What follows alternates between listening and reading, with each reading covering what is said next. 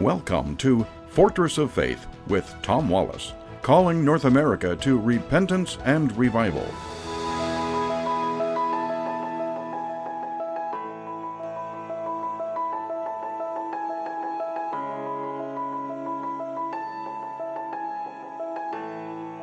Well, we're back once again at the corner of truth and courage. Thank you for joining us here today. We've been talking for the last couple of days about a presentation that I do in churches. It's a PowerPoint presentation. I've been doing this for a number of years now.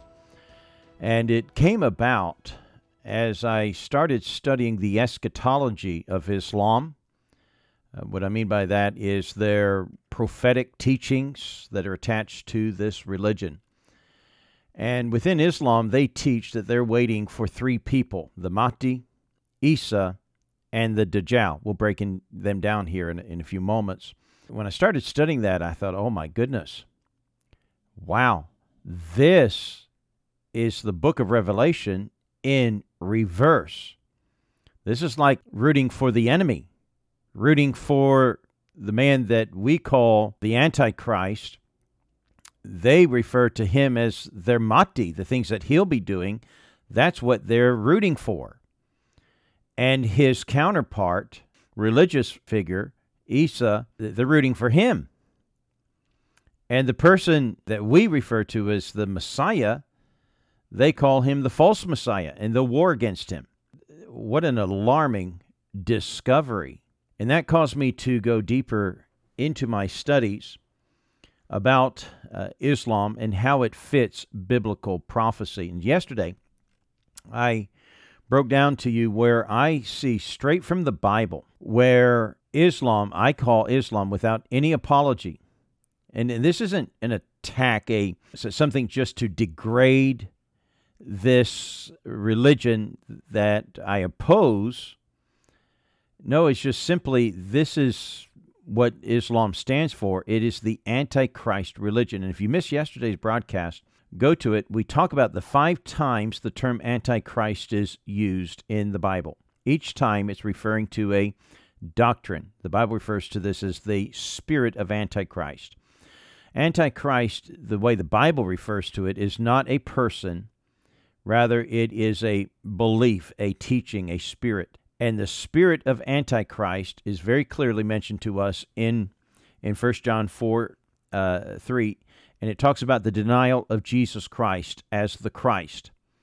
In chapter 2 verse 22 not only does it deny jesus his deity but it also denies god being the father.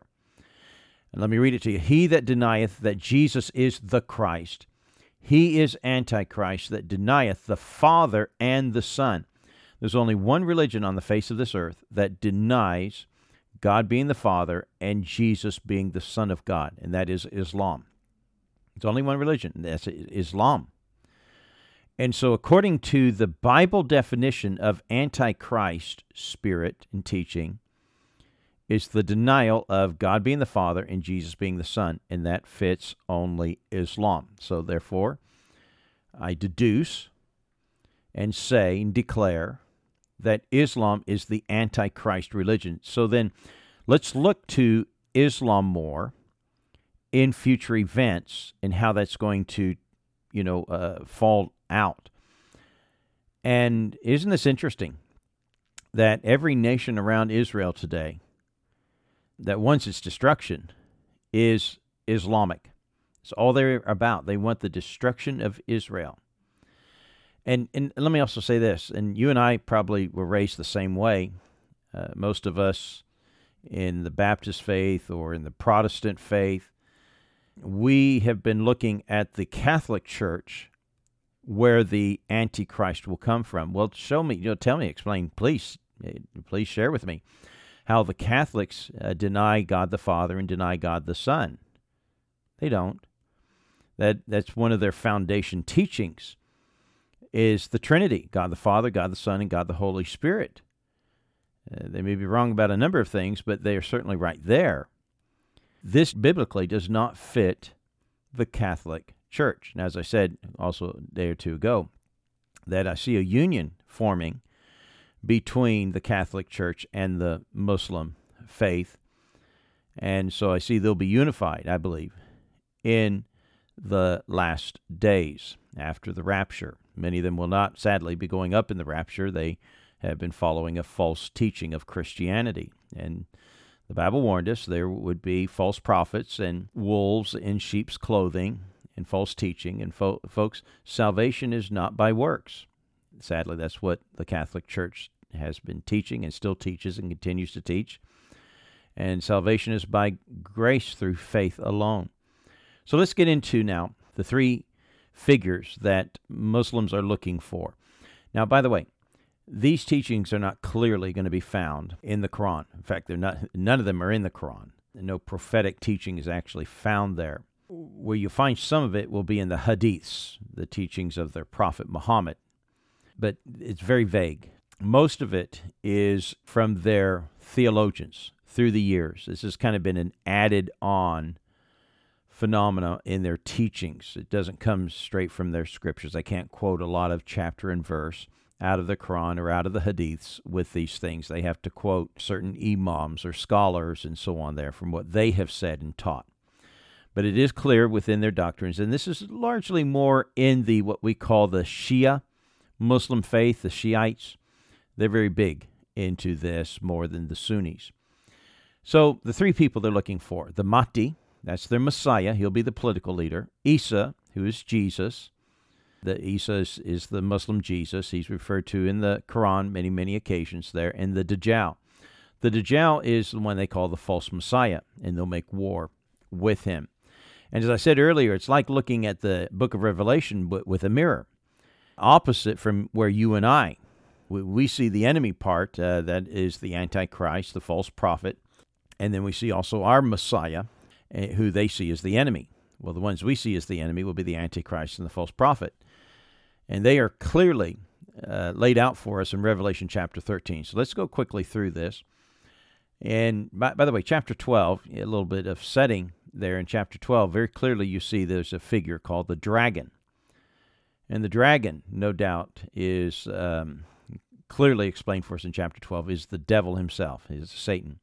And we find in chapter 13, in verse number 4, that the Antichrist, or rather this beast, the first beast, as he's called there, he is empowered by the dragon.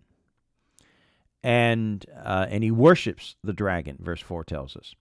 Verse 1 tells us that he's a blasphemer and he's an impostor. This is why we, I guess, why we call him the Antichrist, because he's not the real Messiah. He is an impostor uh, proclaiming to be the Messiah, the Mahdi, as, as they would call him. And in verse number 8, we will find that all people will worship him. In verse number 11, he leads, um, uh, it was when we get into the second beast. I'm not going to talk much about the first beast because, you know, there's been tons and tons and tons of teaching on, on this uh, character. But let's look at the second beast for a moment, and we find him in verse 11. He leads the world to worship the first beast, and he'll make an idol to the first beast. And the idol will come alive, verse uh, 15, and um, and uh, it will kill all those who will not worship the image of the first beast of the Antichrist. And then we see uh, that the that the uh, beast will also oversee the mark of the beast being placed on all mankind, uh, as we you know always refer to that as the six six six. Now, uh, so this is the religious figure, and this is the Muslim Isa you see, they're looking for a political figure and a religious figure to come. One will rule the world politically, the other will lead the worship of the world. And they believe this will be the Jesus of the Quran. And he will do three things. There's three things that Isa will do, and I just want to more put our attention on him. Uh, he'll abolish jizya, he'll break every cross, and he'll kill every pig. So let's take a little bit of time to explain to explain what the jizya is. It got into the news a whole lot about four or five years ago when ISIS had taken uh, a lot of the limelight and the media, and and uh, we were talking a lot about what they were doing, and they were taking Christians in Syria. Some they were beheading and crucifying and and um, persecution of, of Christians. But then others they did not persecute because these Christians submitted to the Muslims and paid jizya. What is jizya? Jizya is a an extortion tax. It is paying tribute in a way to a foreign occupying force so you can stay alive. And this was the teaching that Muhammad had given to his disciples in chapter 9 of the Quran, which was the last chapter given. And I know I've talked about this on a number of occasions, and some of you have listened to this broadcast. You've you've heard this before, uh, but um, the you know the way we learn is through repetition, and many people that are maybe listening today have this is their first time. So let's go through it. In chapter nine, uh, every chapter of the Quran, 114 chapters, begins with the Bismillah, Allah, the most beneficent and the most merciful. And there's one chapter it's not there, and that's chapter 9. Muhammad's on his deathbed here, and it's in the ninth place because it's the large one of the larger chapters. But this is the because uh, the larger chapters are in the front, smaller chapters are in the back. But Muhammad is actually dying at this point, and uh, and he is giving pretty much his last sermon. And he proclaims to uh, the Muslim world that now Christians are mushkaroons. We're now polytheists. Before he said we were closest to their faith, and now he turns on us in chapter 9. And uh, because we worship three gods God the Father, God the Son, and Mary. Yeah, you heard me right. Um, Muhammad didn't know our religion very well, apparently, but he thought that we worshiped three gods. And I guess he was familiar with Catholics. But uh, um, and so now we're mushkaroons, and he's encouraging them to go after Christians. So they've been going after Jews.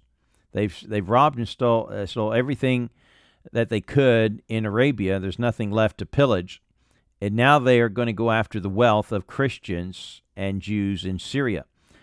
And he says in, in, in chapter 9, verse 29 Fight those who believe not in Allah, nor the last day, nor hold that forbidden which has been forbidden by Allah and His Messenger, even if they be the people of the book. The people of the book is an expression well over, I haven't counted, I, want, I need to do this one day, but uh, well over 60 times. And the people of the book are the, uh, are the Christians and the Jews. Fight them, even if they're the people of the book, until they pay jizya, with willing submission and feel themselves subdued or humiliated. And the idea here is that we're going to now live off the backs of the Christians and Jews. You fight them until they submit to pay jizya. Well, Isa, when he comes, he'll abolish the jizya.